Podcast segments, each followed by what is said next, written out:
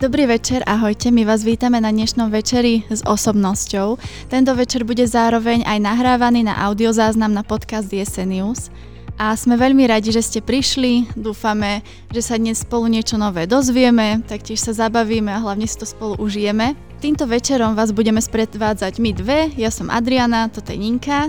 Ahojte, je to naša prvá akcia, tak dúfam, že to spolu zvládneme, že nás nevypískate a že sa tu spolu zasmejeme a dozvieme niečo nové. A samozrejme nemôžeme zabudnúť ani na našich hostí, takže staničného Lukáša Blahuta zo Septickej isky. Ahojte. A Vladka Mojžiša, transplantačného koordinátora. Dobrý večer.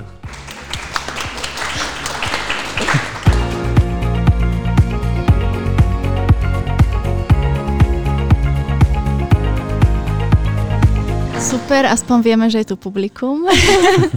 Ozvali sa? Áno. Uh, takže aby som to nenaťahovala, aby som teda už začala takou prvou úlohou alebo challengeou a to, že chalani máte 5 minút na to, aby ste sa nejakým spôsobom predstavili a povedali niečo o sebe. Idem ja prvý teda, hej? No ďakujem ti. Dobre, tak ja pôsobím ako staničná sestra na septickej iske na chirurgii v Martine v nemocnici. V podstate robím zdravotníctvo od roku 2011. Prešiel som hematologickou klinikou, eh, chirurgickou klinikou a pôsobil som istú dobu, takú kratšiu dobu aj v Saudskej Arabii. A neviem, čo by som ešte... A študoval som v podstate na eh, jesenej lekárskej fakulte bakalára, takže toto poznám celkom, aj som s tým vžitý, že ako tu fungujete a aké máte akcie. A ak budete mať akékoľvek otázky, kľudne sa pýtajte, prípadne vám zodpovieme aj tie, čo ste dávajú na Instagram a myslím si, že tak skratke som vám povedal, priebežne sa dozvieme viac a dám slovo Vladkovi. Pekne pripravené, to si zaslúži potlesk. Ďakujem. Ale ja by som mala ešte otázku, aké je tvoje hobby? Práca, ale nie.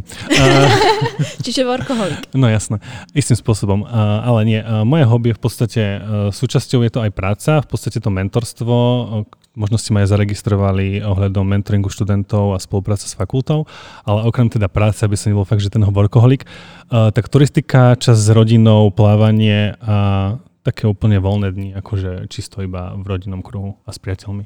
Mhm, dobre. Vladko, si na rade, máš 5 minút. To má veľa. Na to stihneme. No dúfam, že to stihnem. No, môj životopis je trošku iný. Nič, no, e, kde začať? No, študoval som dávno, alebo teda už pre mňa dávno, ale nie až tak dávno. Mám za sebou strednú zdravotníckú školu, diplomovanú sestru, no a postupne som si potom teraz dorobil ešte vysokú školu a kopec iných vecí. E, po škole vlastne som išiel robiť do Prahy, tam som bol nejak niečo cez 6 rokov v Motole. Potom sa teda prišla rodina, vrátili sme sa domov, no a zakotvili sme tu, v Martine, zase na Áre. Mám tri deti. A Samačku. zatiaľ celkom aj zdravé. Asi šťastný. No a teraz uh, asi hlavne teda na tom plagáte, čo bolo, posledných pár rokov, 5, 4 roky.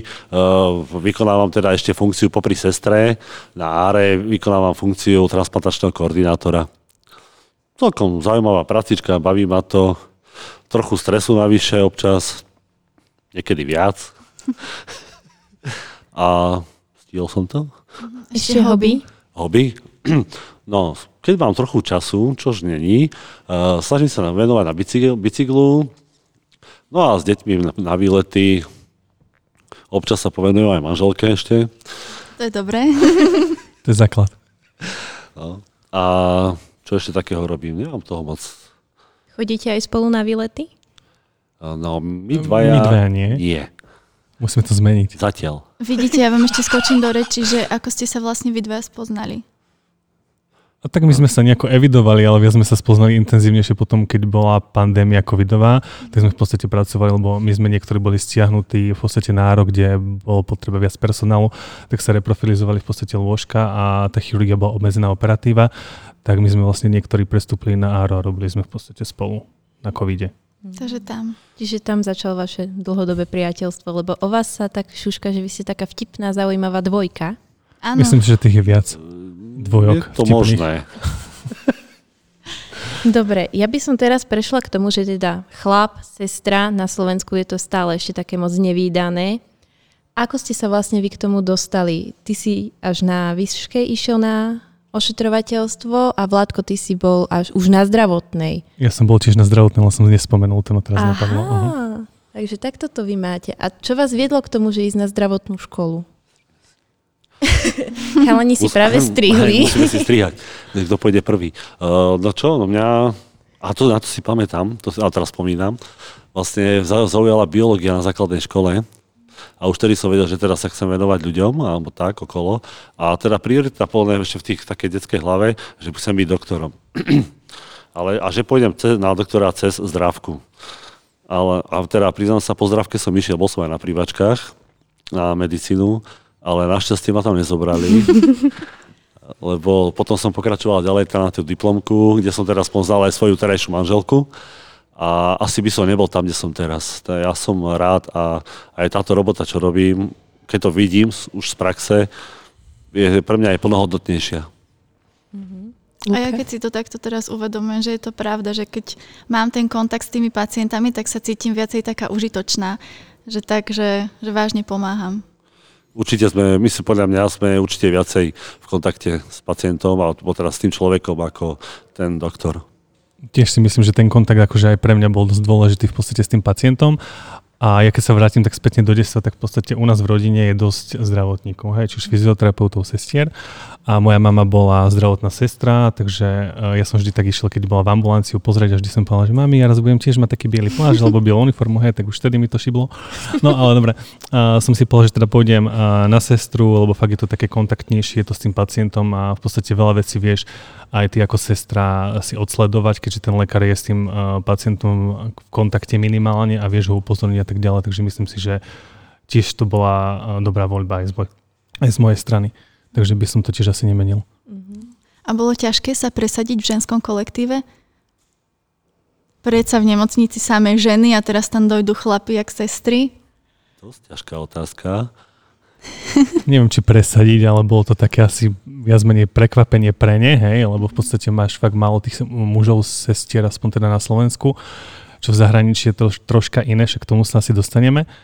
Mm, ale myslím si, že to prijali veľmi dobre, lebo to je také oživenie toho kolektívu, však uh, ženský kolektív je dosť taký, akože veľa vecí riešia, aj čo nemusia, hej, a podobne, však poznáme to. Chlapi si vedia povedať, si myslím teda väčšinou veci na rovinu a ten chlap to troška tak oživí, hej, že ten kolektív sa stmelí a, a je taký, taký iný.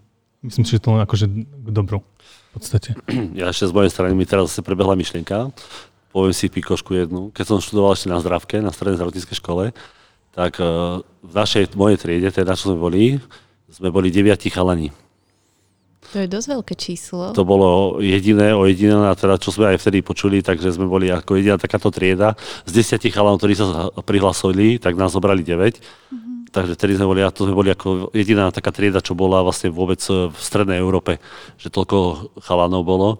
A fakt je pravda, že myslím, je to, dajú my máme tu aj kolegyňa, že je to za pravdu, že ten chlap v kolektíve to trošku oživí. A zase ja od začiatku mojej praxe robím v podstate intenzívku, e, tak tam je to obzvlášť uvítané, lebo mm-hmm. tí naši pacienti sú predsa len trošku viacej spingaci. E, treba tam aj trošku tej svalovej hmoty, trošku viac. Čiže práca vaša je také fitko, zadarmo platené? Môže byť. Je to tak určite. Dobre, chalani, ja by som sa chcela spýtať, alebo teda priznajte sa nám, koľkokrát vás nazvali pacienti doktorom, koľkokrát sanitárom a keď už príde na to, že poviete im, že ste sestra, ako reagujú pacienti? Ako im to vysvetľujete? A doktorom si myslím, že veľmi často a stane sa teda ešte, že ti povedia aj ošetrovateľ, alebo v tomto zmysle niečo, ale tak vysvetlíš im to, že nie, že ja nie som lekár, ja som sestra, ako však oči dajú na teba, že či hovorím naozaj lucidne v podstate, ale povieš a oni to tak akože nechápu, lebo však máme stále ten nejaký stereotyp, či už na Slovensku, alebo možno v Európe, eh, že to, tá sestra je proste feminizované povolanie. ale myslím si, že to potom zoberú v tom zmysle, že dobre, super, že ako troška je to iné, mm-hmm. ako nestretli sme sa s tým, alebo stretli sme sa a ako vás máme oslovať, tak potom ako nemáš inú, čo, nemáš inú možnosť iba im povedať, že teda aspoň teda ja im poviem, že menom, prípadne oni si povedia, že no, tak vás budeme volať, že zdravotný brat alebo brat, hej, ale skôr, skôr ma oslovujú menom. Som zvedavá, Neviem, teda kedy, toto, Kedy toto príde nejak do zákona, že ako volať mužov? Nejaký zdravotný brat, alebo sa to nikdy nezmení? No, ja si osobne myslím, som skeptický v tomto na Slovensku, však Nemci to majú už dlhé roky, majú Krankenbrüder, my teda nemáme a asi ani iba nebudeme. nebudeme. My asi ani iba nebudeme, lebo podľa mňa toho nikoho nenapadlo to riešiť niečo takéto. Čiže môžete začať. Ale tak riešili, pretože si ti skočím zdravotníckého asistenta na praktickú sestru, vieš, takže možno sa k tomu raz dostanú. Možno, hej, ale tak. ako tiež 1% tomu dávam. Tak je tu iskierka. Hej, je. no a ináč, ak tej pôvodnej otázke teda, uh, ja mám takú prácu zase, že ja moc s mojimi pacientmi až tak moc nekomunikujem. Lebo spinkajú.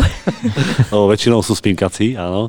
Ja teda väčšinou komunikujem, keď tak už s príbuznými a tak ako Lukáš povedal, v podstate väčšinou drvia väčšina je to pán doktor. Aj si to tak necháte páčiť? Či? O, nie, tak o, ja ich upravím a už potom sa nejak dohodneme vždycky. Mm-hmm. Vždy ich usmerníš, lebo potom majú iné požiadavky na teba. Áno, áno. Dospejeme k nejakému konsenzu. Presne. Dobre, o, teda vaša práca je dosť náročná, predsa len transplantačný koordinátor asi stále na telefóne, staničná sestra tiež na telefóne a vy ste obidvaja ženáči. Áno, áno. Povedať. Babi, ak ste mali záusk, tak žiaľ sú ženatí. Šťastne, chlapci? Samozrejme. To je, keby si nebola šťastne, tak povieš nie. Moja žena to nepočúva, takže môžem. Ty môžeš sa priznať, priznaj sa. tak my jej zajtra pošleme ten podcast. Dobre, a k tomu by sme sa chceli spýtať teda, na telefóne asi ste stále, že či keď vám začne už doma 35. krát zvoniť, či už ne, vám nepovie, že ja už ho von vyhodím ten telefón? To skôr asi tebe, Vládko, mne až tak doma nezvonia, pokiaľ niekto nie na penke alebo niečo neriešim v rámci služieb, ale ty to máš také v rámci koordinácie asi viac.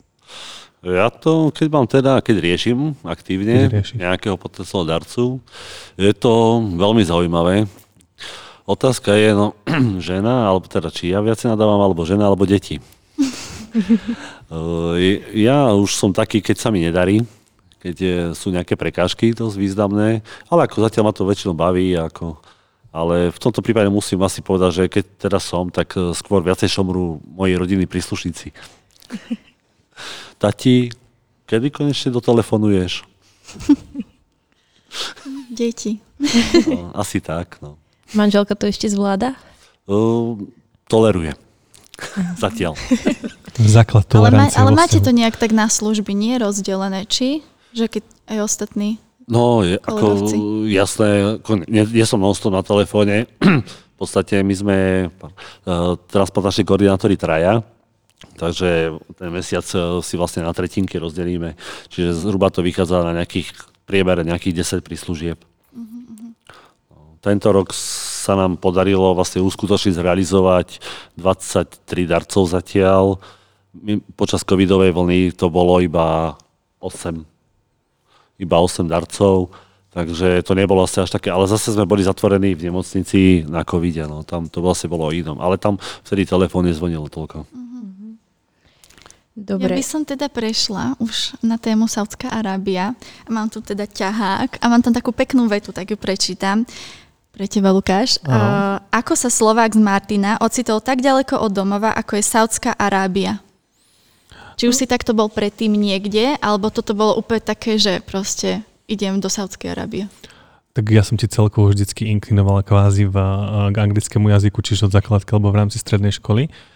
A počas vysokej školy som bol v podstate na Erasme na jeden semester v Norsku to bolo také, čo ma dosť akože oslovilo, kde si si v podstate porovnala, porovnala ten zdravotnícky systém a aj mm-hmm. teda mhm. ako to funguje. Chodili sme tam na prax, čiže už len tam to bolo diametrálne odlišné v rámci Slovenska a Norska, aj v počte personálu, aj v tých kompetenciách.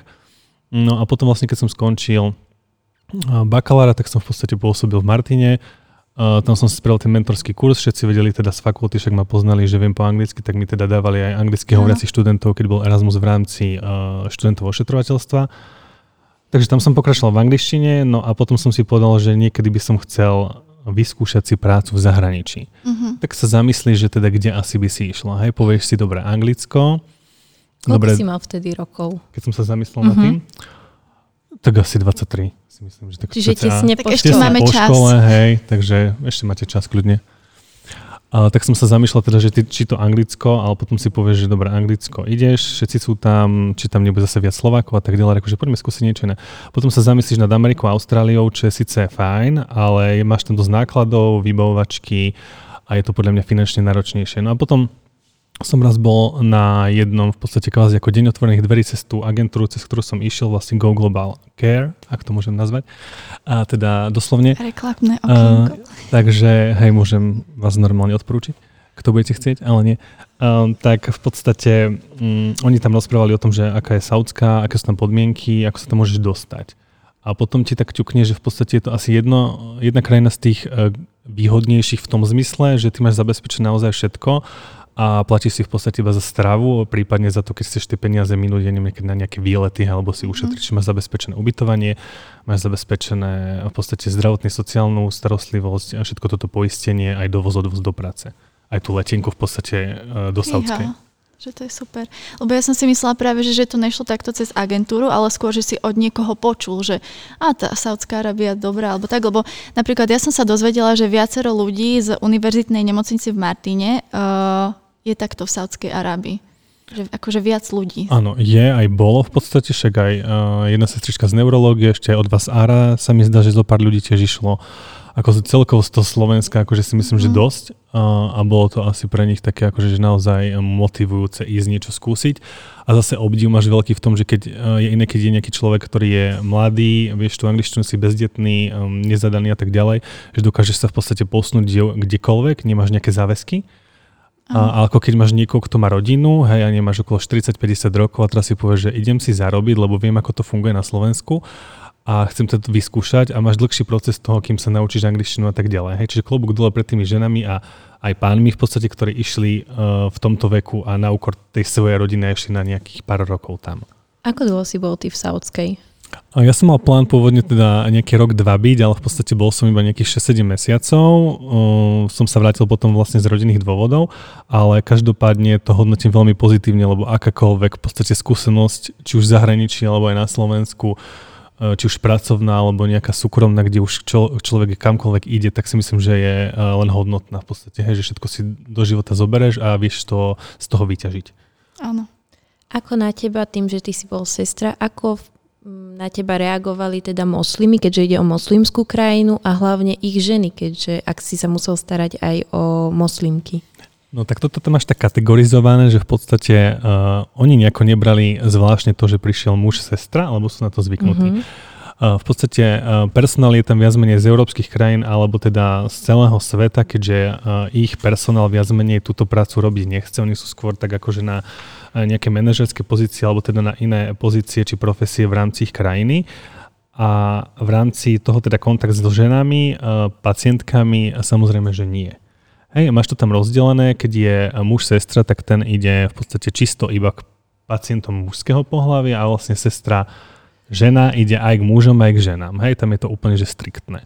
A keby náhodou, že sa stane, že pôjdeš k tej žene, musí to ten muž nejak dovoliť, alebo je tam na to nejaký zákon? Uh, musí, alebo... stáva sa to, no aspoň mne sa to osobne nestalo v tom zmysle, že by som reálne išiel na tú izbu, uh-huh. ale v podstate mal by ti to dovoliť jej manžel, alebo v podstate, keď je nejaký, uh, niekedy je pacientka a ide ju vyšetrovať ginekolog muž, uh-huh. tak musí tam byť prítomný ten manžel. Hej, mne sa stala len taká príhoda, že bola pacientka v podstate na izbe, nejako som tam bol možno mesiac a sme sa bavili, že som tu nový, mm, tak vlastne kolegyne to spomenuli pred ňou a ona si ma dala zavolať, že ma chce vidieť, čo bolo pre mňa akože prekvapenie, lebo v podstate prečo by si ma volala žena pacientka, keď nemá dôvod, hej, a v podstate ja mám v podstate zákaz tam ísť. Ale to bola taká staršia pani, ktorá bola celkom uh, milá a na moje prekvapenie dosť komunikatívna, akože aj v rámci muža, hej, akože, ktorý nie je z ich kultúry.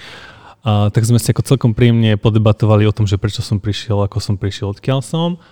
A bolo tam v podstate také, uh, ja som robil na VIP oddelení, hej, môžeme si povedať, že to sú také akože um, kráľovská rodina, či už teda súčasného kráľa alebo minulého kráľa a mali tam proste troška také iné uh, úzusy v rámci starostlivosti, v rámci toho, čo ten pacient mohol robiť na izbe a nemohol. Mm. Hej, u nás ten pacient napríklad nemôže fajčiť, hej, máš zákaz fajčenia v areáli, máš zákaz fajčenia na izbe a u nás tam v pôde bavkala cigaretu. Hej. Napríklad. Čiže toto už boli takí tá VIP. Takí tí VIP, áno. taká aj drahšia vrstva, aj tá nemocnica si vyzerala tak V podstate v každej nemocnici v Saudii mala by si mať nejaké oddelenie, ktoré je VIP, lebo musíš mať e, určenú nejakú sekciu pre pacientov, ktorí sú z tej kráľovskej rodiny a je tam v podstate vybraný personál s tým, že oni majú na tých izbách, respektíve apartmánoch e, aj svoju vlastnú sestru z paláca, hej? A potom majú sestru v podstate z nemocnice. Čiže je to odselektované, hej, že e, toto je vlastne sekcia VIP a potom sa im venuje, že potom máš klasické štandardné oddelenia, či už jízky alebo oddelenie. A aká bola tá komunikácia? Že musel si ísť tak po špičkách okolo nich, alebo... Komunikácia tým, že v podstate oni všetci v angličtine úplne bez problémov, tam uh, v tomto vôbec nebolo uh, absolútne problém. Musela si si dávať niekedy pozor na to, čo a ako povieš, hej, s tým pádom, že v podstate tam to bolo zamerané na to, že ten pacient, čo povedal, mm-hmm. tak to platilo, hej. Nie, ako u nás máš napríklad to, že pacient ti podmietne niečo, tak tí naši lekári, alebo teda ten personál má tendenciu ho presviečať a vysvetľovať mu opakovane, že aké sú rizika a prečo by ísť na operáciu a tak ďalej. Nakoniec ho teda presvedčia, podpíše informovaný súhlas. No a v Saudi zase napríklad, keď ten pacient ti povedal, že ja neviem, mal vysoký tlak, chcel som mu ísť dať nejaké antihypertenzium, ti povedal, že on to nechce teraz, lebo chce spať alebo niečo, tak proste ty si to musel rešpektovať, že nie, on ide spať, dobre, mm-hmm. zmeria mu tlak za hodinu, keď dá mu, ale samozrejme si to zapísala, hej. Áno. Informovala si lekára, však zase týmto uh, bolo tiež uh, schop, si sa chránila v podstate tiež ako tu, keď si zapíšeš, zapíšeš všetko. Ja sa ešte opýtam tým, že toto nie len pre sestry, ale aj pre lekárov a budúcich lekárov. Tam to tiež patrí, že napríklad žena nemôže ísť k mužovi, muža vyšetriť, muž nemôže ženu vyšetriť, alebo ako je to pri lekároch? Sú tam Um, zhovievavejší? Vieš čo, v rámci lekárov je to myslím si, že dosť podobné ako sestry, Mhm. s tým, že musíš mať naozaj súhlas toho manžela a nielen súhlas, ale ten manžel musí byť prítomný pri tej žene, keď ide vyšetrovať ten muž, ale fakt sa mi málo kedy stalo, že Že skôr tam... a skôr tam boli fakt tie ženy na ženské izby a mužské lekári Čiže na mužské napríklad izby. prevládajú tam asi skôr ginekologičky. Áno. Dobre, ja by som sa ešte opýtala, uh, čo sa týka ich tej kultúry, ale aj takých tých výletov. Teraz nerátame to, že si sa musel naučiť čítať sprava doľava a zľava doprava.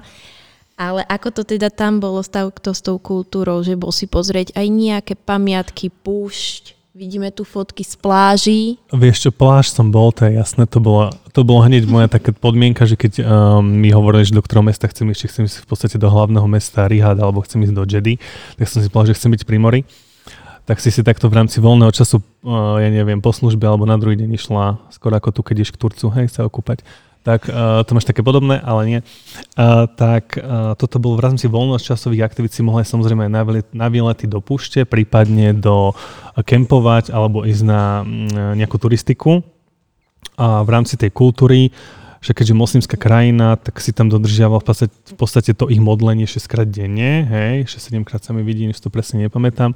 A tam bol ten uh, taký režim, že oni keď sa začali modliť, tak akože nerušiš, hej, samozrejme aj na to svoj čas, určený všetko, v podstate uh, aj počas dňa ti v nejakých pravidelných časových intervaloch púšťali tie modlitby, hej, čiže ty si teraz sedíš, píšeš si za počítačom a zrazu ti tam začne la, la, la, la, la, hej, ti tam začnú spievať, tak ty akože to akceptuješ a samozrejme, keď pacient sa išiel na nejaké vyšetrenie alebo ho volali a on sa akorát v tom momente modlil, tak samozrejme sa rešpektovala to, že sa modlí a v podstate bohužiaľ oni museli čakať na to, kým sa domodli, až potom išiel, hej, Na nie. Slovensku by to asi tak nebolo. A to určite by nešlo.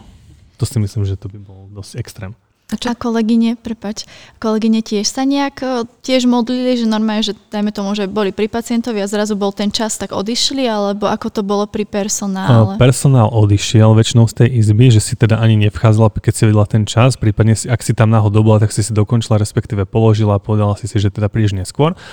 Ale kolegyne, ktoré v podstate uh, nemuseli byť priamo zo Saudskej Arábie, ale boli, ja ne- neviem, napríklad z inej krajiny, ale boli moslimky, hej, že v podstate tú vieru mali, uh, tak oni sa modlili tiež, hej, že máš tú možnosť ísť v podstate tiež si dať tú pauzu na, tom, na tú modlitbu. Ako tam bol pracovný čas? Odkedy do kedy? Pracovný čas, uh, v podstate robila si tam od uh, nedele do štvrtku, víkend bol vlastne piatok, sobota, s tým, že služby si mala od 7 do 7. Hej? Čiže klasické 12, 12 ale bolo to nastavené v tom zmysle, že nejako tu musím ja služby písať a vyho- vy- vyhovieť požiadavkám sestier a podobne, tak tam si si požiadavky bohužiaľ nenapísala, ale vyho- vyhodnotil ti služby uh, systém. Hej? Čiže on ti rozhrátal tie služby na celý mesiac, či si mala krátky alebo dlhý týždeň, teda to znamená, že buď si robila 5 dní v týždni a 2 dní voľno, alebo 2 dní v týždni a 5 dní voľno.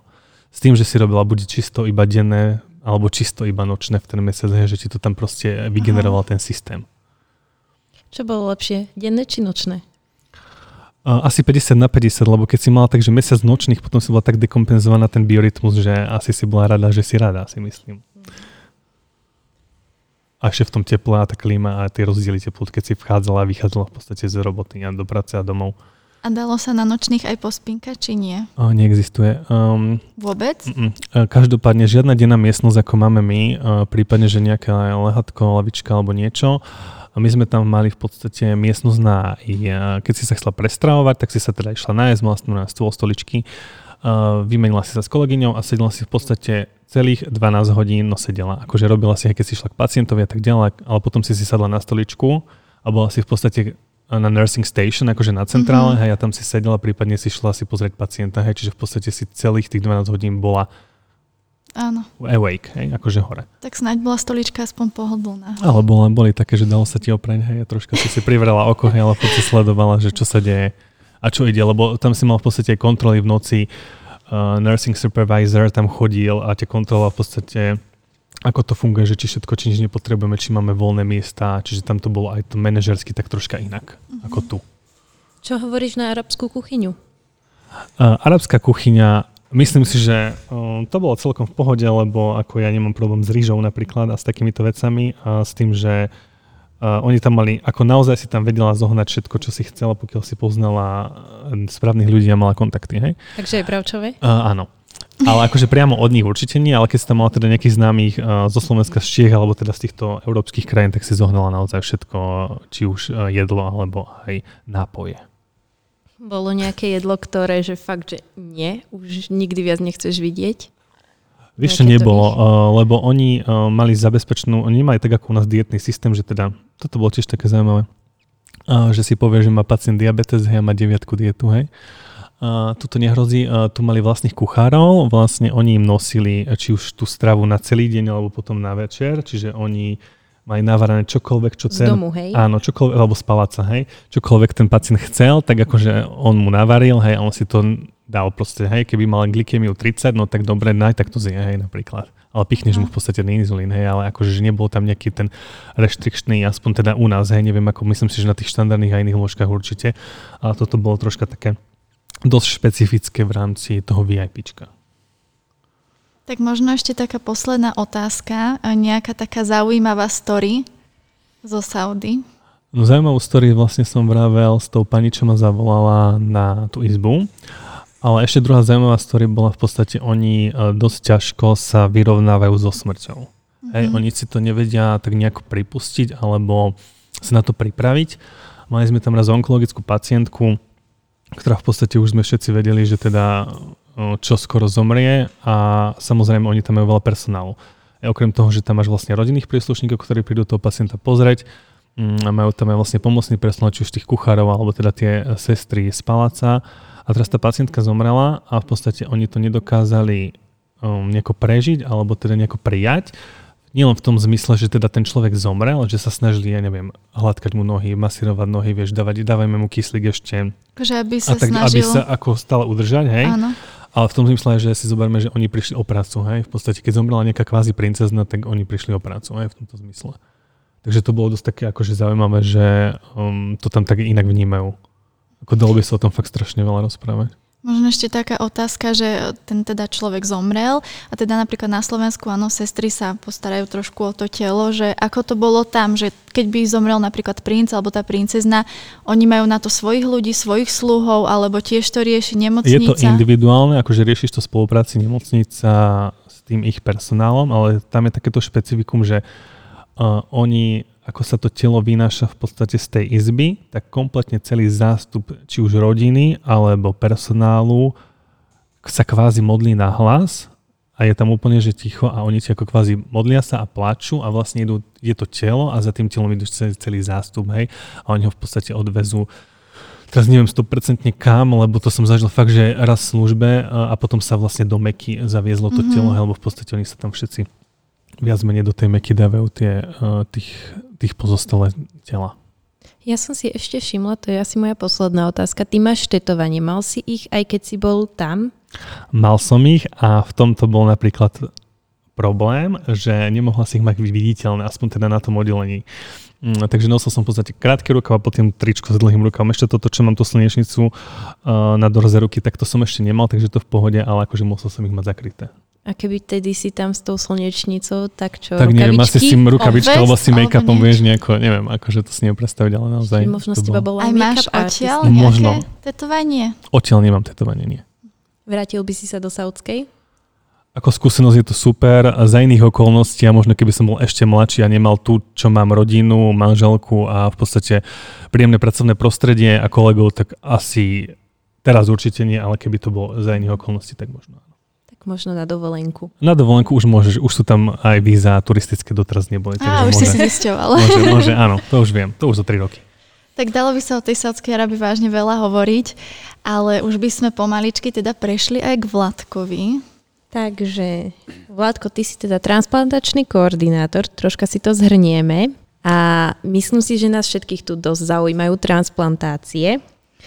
A teda prvá otázka je taká, že ako si sa ty dostal na pozíciu transplantačného koordinátora, pretože môžem povedať, na Slovensku UNM zaviedla tento trend, opravte ma, ak sa mýlim, že transplantačným koordinátorom je sestra. Ako začať? Jednoducho. Veľmi jednoducho. No, ono to nie, asi až také jednoduché není. Nie, tak uh, fakt ako to fungovalo v podstate tu na Slovensku, že uh, už od dávna transplantační koordinátori boli vždycky doktori. Ale bohužiaľ pri, tom, pri tom vyťaženosti tá efektivita tej práce, toho lebo to robili ako popri úvesku svojom, uh, nebola dostačujúca, žiaduca tak e, potom tak skrsla myšlienka teda, že teda ako to funguje v iných štátoch alebo v iných územiach, e, že teda by sme že skúsiť teda tie sestry. Čo sa týka tej veci, nie sme úplne prví, alebo teraz možno aj sme prví, lebo ešte vlastne prvý, prvá sestra koordinátor bol kolega Alex. A ešte tak majú dlhé roky. Ja som, nie, ja som tri. Ako čo sa týka chlapa a teraz sestry, lebo ešte je kolega jeden, transplantačný koordinátor v Košiciach, Marek, tento tiež už robí dlhšie, než e, som ja v tom, do toho upsol. A teda v tom, v tom období vlastne naraz vlastne ešte s kolegynkou, lebo máme teda aj tretiu ako sestru koordinátora, Peťku, ktorá nás počúva. A v podstate ja som do, do takže hľad, akože tam, e, no, tá vôľa až taká nebola tam z strany doktorov, takže bol, boli sme oslovení ako sestry a mňa to oslovilo, lebo chcel som niečo nové. Mal som pocit, že trošku stagnujem už za tie roky. Chcel som sa niečo nové naučiť, e, niekam posunúť. A tak som tú ponuku ako prijal. No. A zistujem, že som urobil dobre. Myslím, že teda aspoň ja, teda neviem ako ostatní, ale snať e, to aj iní zhodnotia to počúva, teda ako určite som sa posunul inám, a je to úplne iná robota, než som robil do, dovtedy tú sesterskú robotu. A bolo to ťažké rozhodovanie? No... Lebo predsa si zodpovedný za trošku, môžem no, povedať, život? Tá zodpovednosť je úplne niekde inde. Ako človek je zodpovedný samozrejme aj v tej svojej profesii, ako je to vážna záležitosť Uh, ale trošku, tu sa to trošku posúva niekam inám, no, lebo tam sme trošku aj, je to oveľa stresujúcejšie a v krátkej dobe riešim niekoľko životov. Nestarám sa o jedného pacienta, o dvoch, ale v podstate riešim niekoľko životov, troch, štyroch, piatich, šiestich, takže už tam to trošku graduje. Takže to, a potom samozrejme bolo niečo nové pre mňa pri služby, čiže non-stop na telefóne, a potom a trošku systém, a zmena systému vlastne práce, lebo vlastne v rámci koordinovania mám normálne ako bez, bežné osmičky. Ako, nie dva, ne, nerobím na dvanáctkách, ale robím na osmičkách na ránkach, ako to povedať. Dobre, e, musel si si nejaké špecializačné štúdium spraviť, nejaký kurz na túto prácu, alebo Z Ára si prešiel o tri poschodia inde. No, je, v podstate by sa to možno dalo aj tak zhrnúť, ale nie, nebolo to sa až také jednoduché. No, na Slovensku neexistuje nejaký certifikačný alebo nejaký prípravný kurz na transplantačného koordinátora. E, tu sa to v podstate učí všetko za pochodu. Boli sme vlastne súbežne, trvalo to pomaly, 4 roka, rok, kým sme sa to naučili popri svojich starých kolegoch, ktorí nás zaškolovali, plus samozrejme mali sme nejaké stáže, kde sme teda tiež boli, absolvovali sme, boli sme v Ostrave, napríklad, kde sme absolvovali nejaké rozhovory, dostali sme nejaké materiály, takže ako niečo tam prebiehalo. Hej. Ale viac menej toto bolo ako taká samouka. Ako nejaká certifikačná príprava neexistuje u nás. A musí vedieť transplantačný koordinátor angličtinu? Takú, že úplne C2 level native speaker? No, Teraz ste ma dostali. Eh, určite je to k dobru, mal by vedieť, hej, ale ja teda osobne, konkrétne, moji kolegovci vedia, ale ja teda osobne neviem ja anglicky, učil som sa kedysi nemecky, ale zatiaľ hovorím si, že sa musím do toho pustiť, hej, lebo fungujeme aj v rámci Eurotransplantu a tam treba vedieť cudzí jazyk, ale teda musím si zaklopať, zatiaľ som mal šťastie, sa mi to vyhlo. Ale tak je super, že aspoň kolegovci vedia, čiže máš sa na koho nie, obrátiť. Tak, nie, mám, mám veľmi dobrých kolegov, ktorí vždy nejak to zasaturujeme. Zapojme troška teraz naše publikum a bude to otázka do publika. Keby ste nám zdvihli ruky tí, ktorí pozeráte nejaký medicínsky, zdravotnícky seriál, či slovenský, či zahraničný, keby ste zdvihli ruky. Nehambite sa, my vás nenatreme. Tuším sa tu všetci iba učia. No, nikto no, nepozerá, všetci sa učia.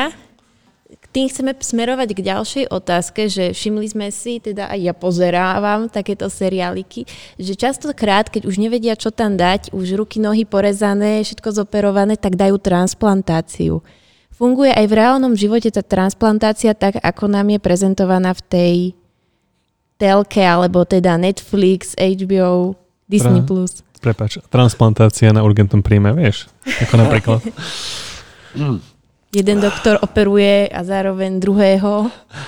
Tak vyčarovala mi teraz úsmev na tvári. Nemáme teda video zaznam, ale vidia. Uh, určite ako sú to dosť nadnesené záležitosti, nie je to také jednoduché, ako to vyzerá. Uh, určite to tak ako by som povedal, že takmer vôbec to nekoreluje so skutočnosťou.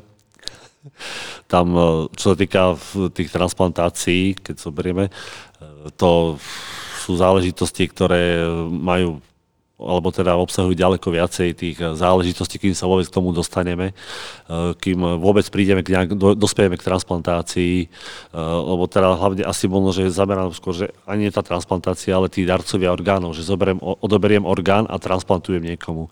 To vôbec nie je také jednoduché. Tam je celý proces vyšetrení a rôznych musíme, ako by som to povedal, sledovať nejaké odporúčania a ešte čo by som také dovolil. Vedel by si nám bližšie povedať, ako celý ten postup funguje? Povedzme, že v Liptovskom Mikuláši zavolajú, že máme tu človeka, ktorý by mohol byť eventuálne darca. Ako sa potom postupuje? Čo sa stane? No, keď zavolajú, sme strašne nadšení. Lebo pr- vieme, že sa rozbieha kolotoč tak si tak trošku človek, akože aj áno, povzdy, e, povzdychneme si, teda fajn, ale zase super, že teda máme, lebo tých darcov je až tak veľa. No čo, tak začneme, e, tak pozbierame informácie. V prvom rade zbierame informácie, lebo teda nahlasia nám, že máme e, potenciálnu darcu orgánov. Teda ešte otázka je vlastne, že čo je to potenciálny darca orgánov, ešte možno uviesť. Je to človek, ktorý určite dospeje k smrti, že tá prognoza je tam dosť zlá, povedzme si Faustá, hej, ale ešte stále ale nie je mŕtvý, čiže môže dospieť do smrti, hej, lebo na Slovensku realizujeme len darcov s mozgovou smrťou. Čiže tam musí byť diagnostikovaná smrť mozgu.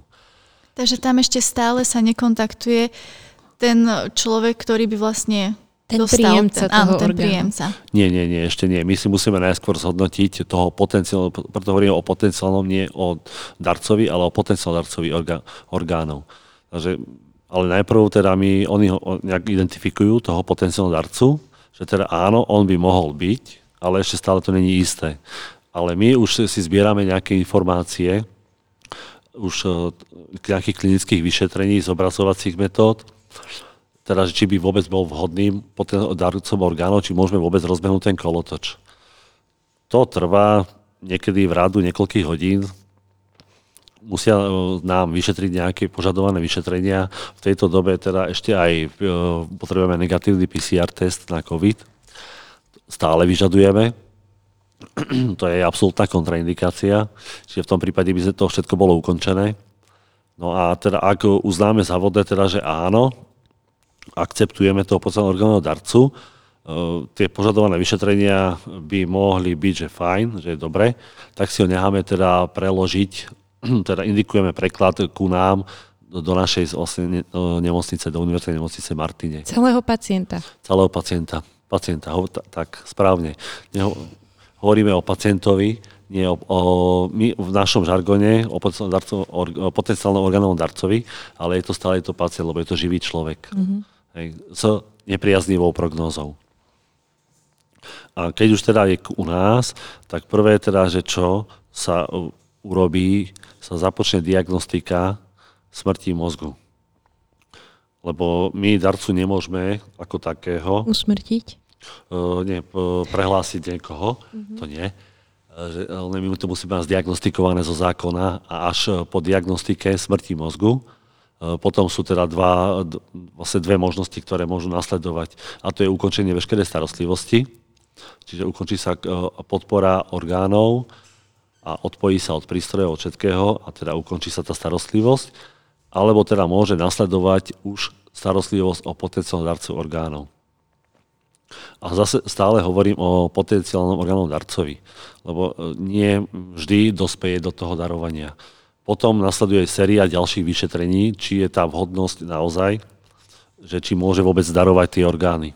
Keď e, už to ukončíme, teda tento proces, máme, že áno, sú vhodné dar, e, tie orgány sú vhodné na darovanie, máme stanovenú tú diagnostiku smrti mozgu a vtedy prichádza tá najťažšia časť toho všetkého je rozhovor s rodinou. Ako je to v slovenskej legislatíve? Môžeme my odobrať, alebo teda lekári odobrať orgány bez súhlasu rodiny? Uh, áno. A ako je to v praxi? Vlastne teda pre obraz teda sú vlastne dva princípy, že informovaný súhlas a uh, informovaný ako alebo teda nesúhlas. U nás teda sme automaticky po smrti darcami orgánov. V niektorých krajinách e, si musia vypýtať súhlas na darovanie musia byť zaregistrovaní, alebo teda od nich už nevypýtajú, ale musia byť zaregistrovaní ako potenciálne darcovia orgánov. U nás automaticky človek, ktorý je prehlásený za mŕtvého, tak je automaticky potenciálnym orgánovým darcom, ale musím povedať zase, na tú otázku akceptujeme, preto som povedal, že rozhovor s rodinou, okrem toho, že nie, že sa len oznámi teda, že teda to úmrtie, ale aj v podstate akceptujeme ich e, vyjadrenie, e, taký súhlas, lebo nemôžem tomu povedať súhlas, lebo človek má, máme nárok na to, môžeme ho, zo zákona ho môžeme považovať za darcu orgánov, ale my akceptujeme nejaké to vyjadrenie tej rodiny, čiže vždy sa ich pýtame, že či, by, či súhlasia s s týmto procesom že či môže darovať orgány. Pokiaľ tá rodina nesúhlasí, tak ich určite ich akceptujeme. Nechceme im robiť e, väčšiu starosť, väčší bôľ. Takže podľa zákona vlastne vždycky by to mal byť ten súhlas v úvodzovkách, ale aj tak to musí byť psychicky náročné. Ako je to s tebou? Pripravuješ sa nejak, alebo... Kto komunikuje s tou rodinou? No, s rodinou komunikuje vždycky lekár ale sme ako prítomní, ako, nie to, ten rozhovor je dosť e, komplikovaný a ťažký. E, pripraviť, e, snažíme sa pripraviť, áno, ale nie vždy sa dá na to dá pripraviť, lebo každý človek je iný mm-hmm. a mhm. každý inak zareaguje. Lekár musí oznámiť úmrtie, to je v kompetencii lekára, a potom teda už e, ďalší proces e, vlastne vykonávame my. E, informujeme tú rodinu o tých možnostiach, ako som spomenul, že máme dve možnosti. Buď to teda ukončíme celú starostlivosť, bude ukončená starostlivosť o toho človeka, o to telo a bude prevezený a poskytnutý rodine na pohreb, alebo teda môžeme pokračovať tej starostlivosti o potenciálnom darcu orgánov. Toto im musíme oznámiť už potom my. Keď dá súhlas, tak potom už sa začína hľadať aj príjemca toho daného orgánu, alebo ako to je ďalej? Podstate, keď už máme teda to potvrdenú smrť mozgu, že teda je prelazný za mŕtvého, máme teda ten sú, úvodzovka, ako sme spomenuli, súhlas rodiny, áno, v podstate vtedy sa, no, áno, začne sa ten proces. To nie je také jednoduché, pretože uh, tie orgány, uh, každý človek sme iný a my musíme zistiť tzv. typizáciu kvôli imunite, teda, či tam bude súhra tých orgánov, čiže najprv ešte vyšetríme tie orgány, čo sa týka imunitného systému a, pokiaľ, a, vte, a až keď budeme mať tieto výsledky, tak vtedy sa hľadajú, alebo teda no, títo možní príjemcovia. Stalo sa ti už niekedy, že dajme tomu, že bola tam tá zhoda, že teda boli v poriadku vyšetrenia všetko a teraz voláš tomu príjemcovi, že teda je tu tá dobrá správa a zrazu nikto nedvíha telefón? Bohužiaľ áno, zatiaľ ale našťastie iba raz, ako pokiaľ sú teda tí ľudia, ktorí čakajú na transplantáciu, na tom, zaradí v tom waiting liste, uh, musia byť na telefóne non-stop v podstate, lebo toto je záležitosť, ktorá neviete dňa ani hodiny, ale uh, zatiaľ našťastie iba raz sa toto stalo, že teda sme sa, nedohľadali sme sa príjemcu. A tomuto príjemcovi to oznamuje kto lekár, či aj ty uh, si pri tom? Príjemcovi nie. Príjemcu si rieši vždycky transplantačné centrum, ktoré rieši mm. transplantáciu. U nás sa transplantujú iba obličky Martine a vlastne tento waiting list majú na starosti transplantační nefrológovia. Oni si ho spravujú, oni si vlastne vyšetrujú, indikujú tých potenciálnych príjemcov, takže aj keď máme, my nahlasíme výsledky tej, tej HLAčky, typizácie a oni si už podľa toho vlastne sú zase zo zákona nejaké kritéria a urobia ten výber a kontaktujú si toho príjemcu. V Bystrici sa transplantajú okrem obličiek aj pečenie, čiže tam zase pečenie to si riešia hepatológovia, oni si riešia tento waiting list. V Košiciach máme oblič, transplantácie obličiek a v Bratislava máme srdiečka, transplantácii srdc a obličiek. Takže tam zase obličky nefrologovia a srdiečka kardiologovia, kardiochirurgovia. Dobre, čiže máme darcu, máme príjemcu. Čo teraz? Čo sa deje ďalej? No, to si poviem aj ja veľakrát. Čo teraz? Prečo? Nie, nie, nie. Keď, keď niečo už rozbehneme, musíme to dotiahnuť určite do konca. Vtedy začína tá druhá, vlastne tá druhá časť e, trošku možno viacej taká stresujúcejšia, lebo ide nám o čas. Hej, čas sa nám kráti. A potrebujem vlastne zorganizovať, zmanéžovať e, týmy, čo odberové, ale aj transplantačné. Potrebujeme si vedieť, e, takže vedieť načasovať dopravu, vedieť načasovať ešte prípadne nejaké vyšetrenia, ktoré budeme požadovať počas samotných zákrokov operačných Takže tam uh, už začína a ten čas uh, nikdy nevieme, je, lebo to, človek, ktorý je mŕtvý, ten uh, sa tam uh, za mŕtvého, tam už ten mozog nefunguje. To vnútorné prostredie nemá čo strážiť. Strážime si ho iba my pomocou medikamentov a teda umelé plusné ventilácie ale vždy to srdiečko je autonómny orgán, môže kedykoľvek vypovedať. Čiže my sa vždy snažíme v čo najkračšom čase všetko zmanéžovať sanitky, e, doprav, lekárov, operačný tím.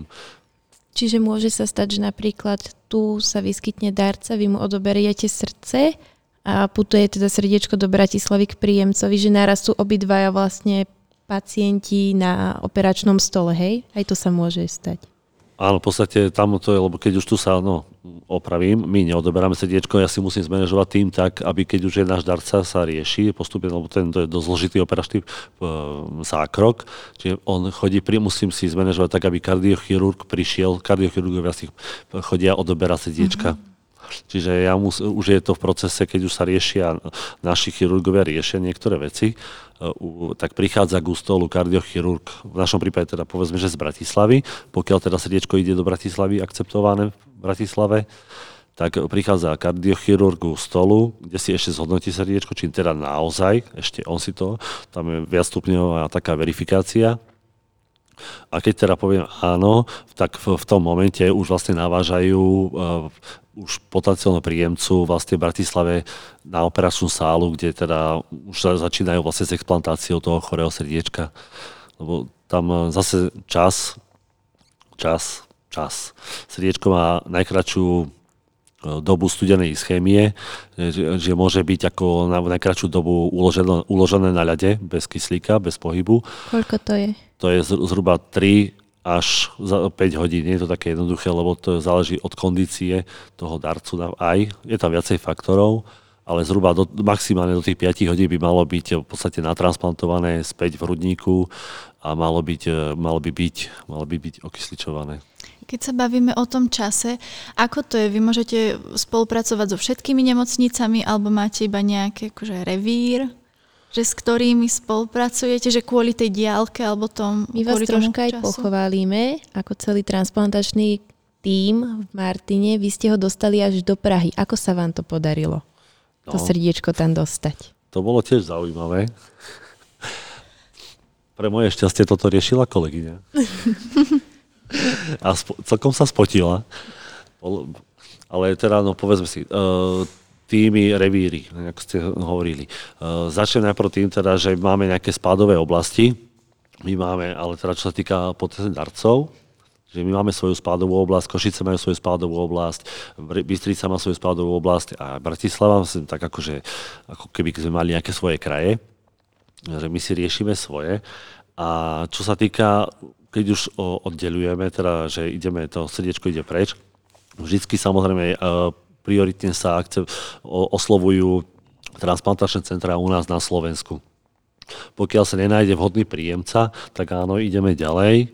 Uh, ideme cestou čo najmenšieho odporu a teda máme aj úzkú spoluprácu, aj zazmluvnené nejaké, čo sa týka napríklad pľúc. Hej, máme prioritne, musíme oslovovať e, Prahu, Motol, kde sa transplantujú pľúca. Čiže áno, ideme. Potom ideme v tom prípade ideme do Čiech. Srdiečko aj z časového hľadiska, Bratislava alebo Brno. A je teraz sú aj nové možnosti, medicínske postupy. A ak si spomenula vlastne do, do tej Prahy, lebo to už je predsa ďalej, a nie je to také jednoduché srdiečko odobrať, zabaliť adekvátne, teraz previesť ho, sanitka, lietadlo, preletieť letisko, to sú, to sú všetko minúty. Čiže ale v tomto prípade sa teda podarilo zorganizovať v podstate prvý medzinárodný prevoz srdiečka s nazvem to malým prenosným ekmom v vodzovkách. E, prevážalo sa bijúce srdiečko do Prahy a to dokáže predložiť vlastne túto ischémiu toho, lebo nie je to samozrejme adekvátne, ale dokáže to predložiť životnosť tohto srdiečka. Pre tých, čo ste tu s nami dneska, tak keď prejdú fotky Lukáša, tak mám pocit, že by tam malo byť aj spomenuté ECMO, takže ho uvidíte. Vládko nám poskytol fotky. Tu na už je transplantácia, alebo teda odber možno. Toto sú fotky zo sály, z odberu orgánov. A tak tí, čo tu sedia, tí vidia, vlastne tam som ponúkol nejaké teda ilustračné obrázky, ale teda akože ozaj, čo som robil ja na sále, je tam fotka vlastne odobratej sleziny, je tam fotka odobratej obličky, eh, je tam fotka v podstate operačného týmu, alebo teda aj celého, celého týmu, nielen operačného, aj tí, čo boli okolo. Eh, tam vidno, alebo, alebo druhý kolega, je tam nevidno ruky, ako stláčam vak pre plachový roztok. Koľko ľudí je na sále počas takejto operácie? No dosť, dosť. Keď si to zrátame, anesteziolog, sestra, Eh, dvaja operátori sú naši, plus teda je asistent, čiže tam sú traja chirurgovia, to už máme 5 ľudí. Instrumentárku jednu máme pri stole, jedna je obiehajúca, to sme na 7. Transplantačný koordinátor je 8. Plus e, sanitár, ktorý tam musí byť, je 9. človek. To je, keď je základ, a keď máme teraz, máme, dajme tomu, že sa odoberá aj srdiečko, teda prepačte, základ. Základ je, keď si sa odoberá iba len obličky a pečet, lebo pečenie odoberajú naši chirurgovia. To nechodia robiť e, transplantační chirurgovia z daného mm-hmm. centra. Ale keď teda ideme, že srdiečko, to už máme e, kardiochirurga, takže to sme na desiatich, ktorý má teda svoju tiež instrumentárku, to sme už na 11 ľuďoch A keď máme aj srdiečko, aj pľúca, tam máme hrudného chirurga, v tomto prípade z Motola, to sme na 12. Z, vlastne, a s, s koordinátorom 13 a so svojou inštrumentárkou 14 ľudí. 14 ľudí v základe na pár metroch štvorcových. Plus teda najdôležitejší človek a to je darca. A áno. Čiže šlapiť si asi aj po nohách. Stalo sa to, že ste si pošlapali po nohách? Um, po nohách našťastie nie, ale občas sa, lebo tam sa musí človek vedieť eh, hodne opatrne pohybovať, keďže je to v podstate štandardný operačný zákrok a sme na operačnej sále, eh, ale občas človek do seba drgne. A musíš tam byť aj ty vždycky na sále? Áno, áno, ja určite áno, lebo teda som účastný aj niektorých procesov eh, pri samotnom odbere, ako aj fyzicky teda, ale plus teda ešte stále riešim popri tom kopec telefonátov a samotný priebeh ešte, lebo sa volajú aj z tých eh, transplantačných centier, teda ako sme na tom, priebežne informujem o tom stave, aby aj, on, lebo aj oni si vlastne pripravujú už príjemcov. Dobre, mňa napadla ešte otázka. Uh, neviem, či ste to aj vy postrehli, diváci naši, ale ja som videla také videjko, bolo to z Ameriky, kedy vlastne prípad bol, že teda stretli sa dve matky, kedy jedna da, uh, jednej ma, dieťatko zomrelo, jej, jeho srdiečko sa darovalo druhému dieťatku druhej matky a teda mamičky sa stretli aj s tým jedným dieťatkom a s fonendoskopom teda popočúvala tá matka, čo prišla o to dieťa, to srdce. Bolo to akože dosť emocionálne. Na YouTube nájdete, nájdete takýchto videí mnoho. Deje sa to aj u nás? Dá sa dopatrať, že kto mi dal ten orgán, že komu môžem ďakovať? Určite nie. Určite nie. Transplantácie alebo teda darovanie orgánov je anonymné, takže tam určite tam sa nesmie. Možno, musím sa otočiť teda. Náhoda je samozrejme, možné je všetko v dnešnom svete, ale určite nie je tento že by vedel príjemca o darcovi alebo, alebo rodina darcu o príjemcovi, určite nie. Je to aj zo zákona, je to zakázané. Tak možno, ako sme sa teda už Lukáša pýtali, nejaká tá príhoda, tá storka, ktorú by si nám vedel povedať? Či už teda z transplantácie, alebo z covidu, alebo teda z ára? Prisediaci tu vidia, že teda zažitky máme kadejaké, aj teda aj úsmevné. V tých je asi aj dosť. Čo, asi teraz rýchlo nevyberiem, neviem. Ale čo som chcel povedať, eh, príhody od hľadom transplantu, je ich dosť, eh, ale neviem, či ich môžem eh, rozprávať. Nie všetko sa hodí. Ale teraz ma napadla jedna vec, hľadom aj tejto vlastne tej predposlednej otázky teraz pred chvíľou, že keď sme mali darcu dieťa, táto som si spolu, to bolo celkom zaujímavé, Eh, ak som spomenul, že možné je všetko. A to, lebo nemám úsmevnú, mám takú serióznu, takú teraz myšlienku. Vlastne už keď sme sa rozprávali s tými rodičmi, tak vlastne vtedy už matka ako keby podvedome vedela, alebo rozprávala, alebo boli tam, bolo tam veľmi veľa emócií a aj rozprávala, že to dostane ako keby v ženskom rode, že to bude, že to bude dievčatko, že príjemca bude dievčatko. Popri tom my sme ešte ani nevedeli sami, kto, kde, ako to skončí. Ja mám zimomriavky teraz ale uh, verte, neverte, vážne to bolo dievčatko. Čiže ako možné je fakt všetko. Ako keby to tá matka tušila.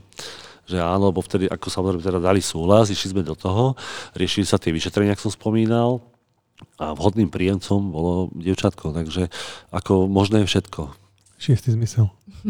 Ženský zmysel. K tomu tak... mi ide otázka, hovorí, že teda dieťa kto všetko môže byť darca? Dosť hovorí sa, že motorkári, prenosná chladnička na orgány. Môže byť ním napríklad motorkár, alebo teda starý človek, mladý človek. Kto všetko môže byť darca? Začnem s tým motorkárom. môže byť. ale sú veľmi zriedkaví, preto je taký, akože sa to hovorí, je to taká nejaká tradícia, alebo neviem, ako to nazvať, že aha, aha darca orgánov ide, hej, ako pirát, ale to vôbec nie je pravda. Motorkári nie sú darcovia orgánov, alebo teda ja oso- osobne za moju skromnú kariéru som ešte nezažil, takže to určite ne, tu vyvraciam. ale môžu byť, hej. Nie, motorkára buď je oškretý a skončí na tramačke, alebo teda dúfam, že teda to počúva odborná verejnosť. v podstate e, pri tej nehode dospieť do takého stavu, že je nepoužiteľný. Že tam v podstate tie orgány už potom nie sú vhodné na darovanie orgánov, takže to je fakt veľmi sporadické. A kto môže byť darcom? No, vek uh, už dneska nie je hranica, ale samozrejme limity nejaké máme. Uh, tie maličké, maličké detičky do, aj menej ako rok môžu byť, ale to sú marginálni darcovia, to je skôr ojedinelé. Uh, ideálnym tými darcami sú fakt tí dospelí ľudia tých 65 rokov. To sú takí tí ideálni darcovia, by som tak nazval. No.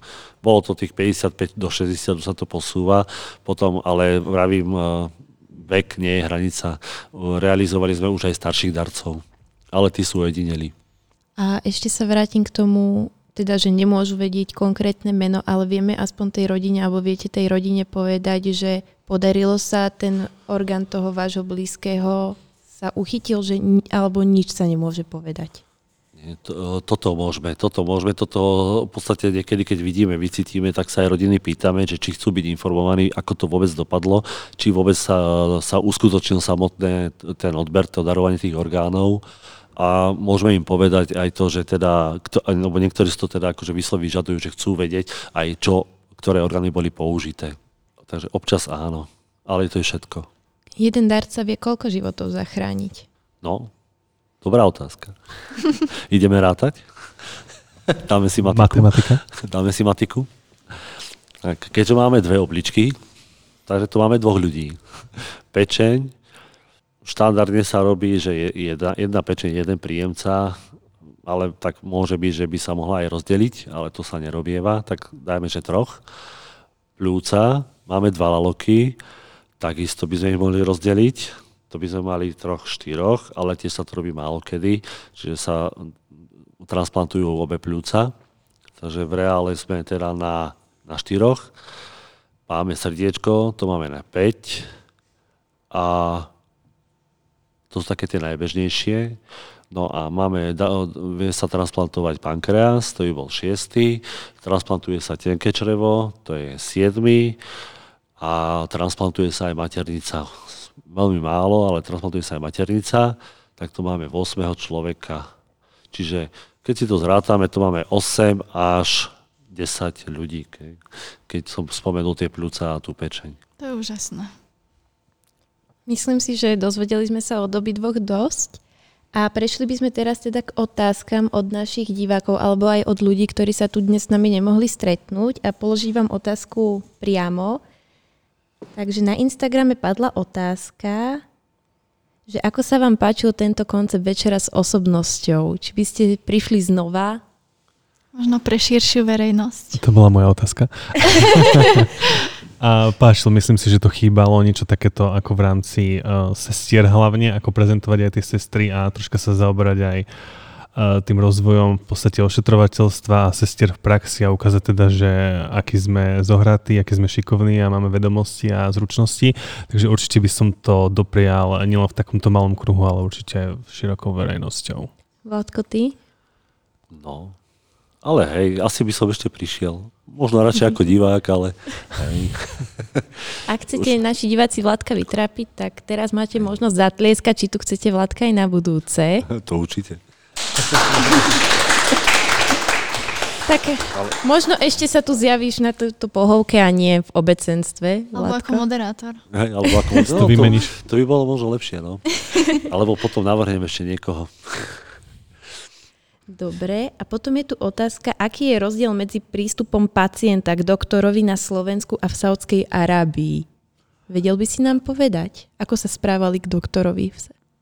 No tým, ako som spomínal to, že vlastne ten pacient e, to, čo povie, tak v podstate to platí, hej, že on si viac menej rozhoduje o tom, že či teda neviem, dostane tú liečbu alebo nie, tak akože rešpektovali to, ale museli v podstate tí lekári rešpektovať aj ten názor a ten postoj toho pacienta. Hej, ako som už spomínal, že u nás teda uh, vo veľkej väčšine tí lekári sa snažia toho pacienta presvedčiť a teda dať mu adekvátne dôvody, prečo to podpísať, prečo sa liečiť, prečo uh, podstate postúpiť zákrok a v tej Saudi to bolo viac menej také 50 na 50. Mm-hmm. Ja som síce žiadnu otázku nedala do slajdo, ale aké to bolo ešte možno medzi e, lekármi a akože sestrami v tej Saudskej Arábii, že tá tímová spolupráca, A tá tímová spolupráca tam bola určite uh, akože super a myslím si, že tí lekári a sestry boli tak viac menej ako partnery.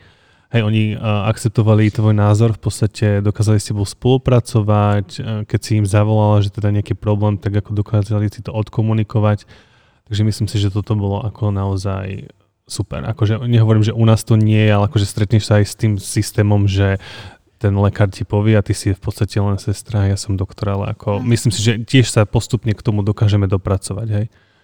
Silvia, ťa poprosím ešte, keby si sa vedela vrátiť v prezentácii, lebo nám tam prišlo, toto je to ECMO, to je ten zázračný tak, stroj? Teda, áno, to je časť.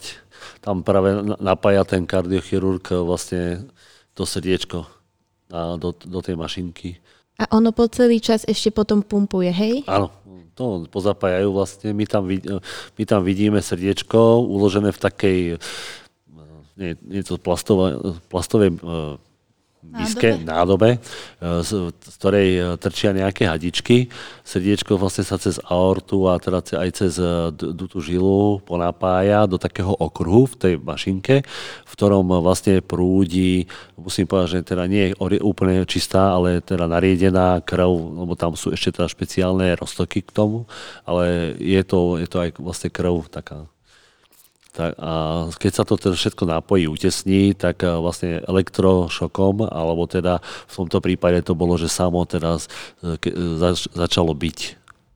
Toto sa všetko sterilne všetko uzavrie hermeticky, e, je to monitorované.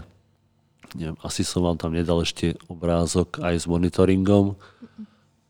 O koľko to predlží a, a takto životnosť? Sa, takto sa to transportuje, v tomto prípade teda do Prahy a tam je, tam je to popísané nejakých 7 až 9 hodín. Wow. Čiže v podstate raz tak.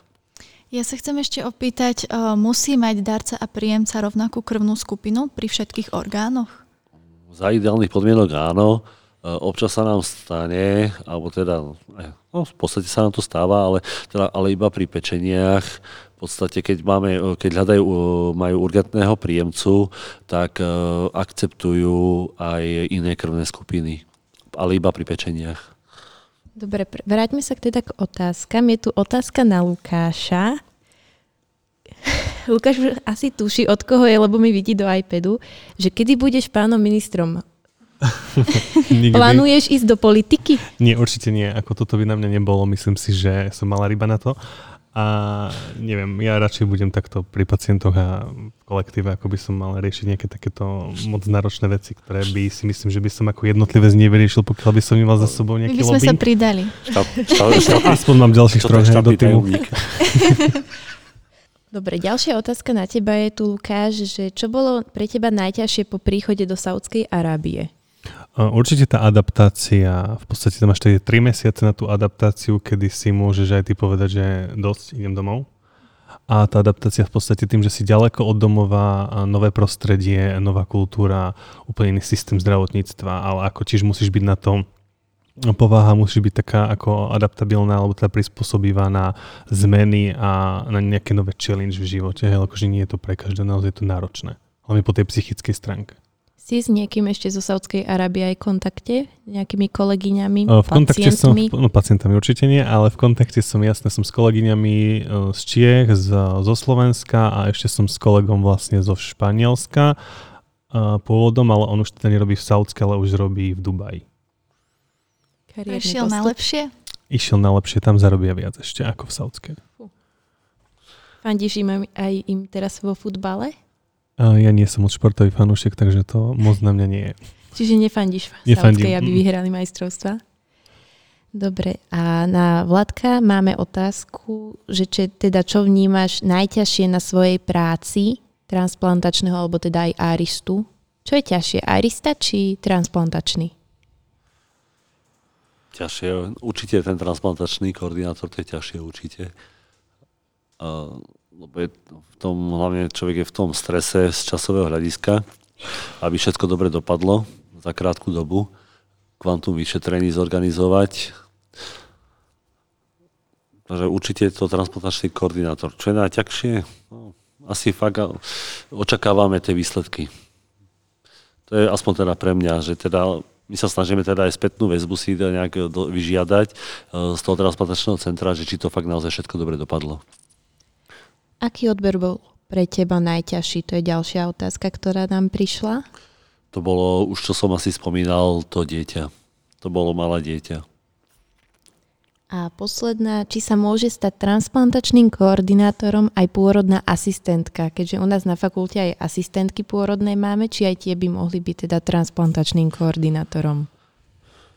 Čiste teoretické rovine áno, lebo teda je to v podstate aj, má nejaké to ošetrené sestra, ale nie je to také jednoduché.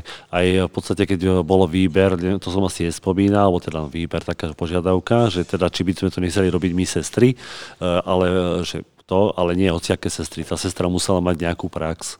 V mojom prípade, ako už som mal dostatočnú prax, lebo bez praxe samozrejme eh, by to bolo o hodne komplikovanejšie a ťažšie pre toho človeka. Čiže nemôže to byť človek, ale do, mám dva týždne bakalársky diplom. Určite nie. Mm, určite, určite nie. Myslím, že by to zabalil po, po prvom odbere. By to bolo moc na neho, podľa mňa tiež. Neviem, či ste aj vy teraz, naši diváci, niečo pridávali, ale mne tu už nič viac neukazuje, takže ak by ste Mám teraz ešte mali mikrofón. nejaké otázky, tak kľudne môžete, nemusíte sa hambiť. Nezieme vás ani my s Aťkou a ani chalani. Možno. ak by už nikto nemal žiadne otázky, tak by sme mohli prejsť na poďakovanie. A ja by som sa teda chcela poďakovať chalani hlavne vám, že ste teda prišli, že ste sa na to s nami dali a musím ich pochváliť, veľmi sa zaujímali o to, ako to bude prebiehať. Áno, súhlasím. Taktiež by som sa chcela poďakovať e, Martinskému klubu medikov, hlavne Adel za to, že nás nezabila za neustále vypisovanie a otravovanie jej. A taktiež aj ďalším našim dobrovoľníkom, ktorí nám pomohli prichystať toto posedenie, stoličky, prezentáciu, našemu drahému zvukárovi, ďaká ktorému sme to mohli dneska aj nahrávať. A ja ešte chcem poďakovať aj Ninke, uh, že sme ja tu takto mohli byť spolu a že sme to takto pekne zorganizovali, takže ďakujem všetkým. Ďakujeme. Zabudla som na druhý najdôležitejších ľudí a to boli naše publikum, naši diváci, ktorí si našli v predskúškovom období čas a prišli sem za nami a videli fotky a keby ste boli takí úžasní ešte a potom na Instagrame na Skoumy, pandička, keby ste nám dali potom spätnú väzbu, či sa vám to páčilo a či v tom máme pokračovať, alebo to máme zabaliť. Dúfam, že nám poviete, že pokračovať, lebo ja som si to užila. A ja. A my sme si to tiež užili a tiež by sme sa chceli poďakovať, že sme tu mohli byť a že ste si vybrali práve nás na to také úvodné prvotné stredko a teda nahrávanie a myslím si, že by to malo mať dobrý ohlas, pretože mne sa to tiež páčilo. Ďakujeme. Ďakujeme, ahojte. Ďakujeme, ahojte. ahojte.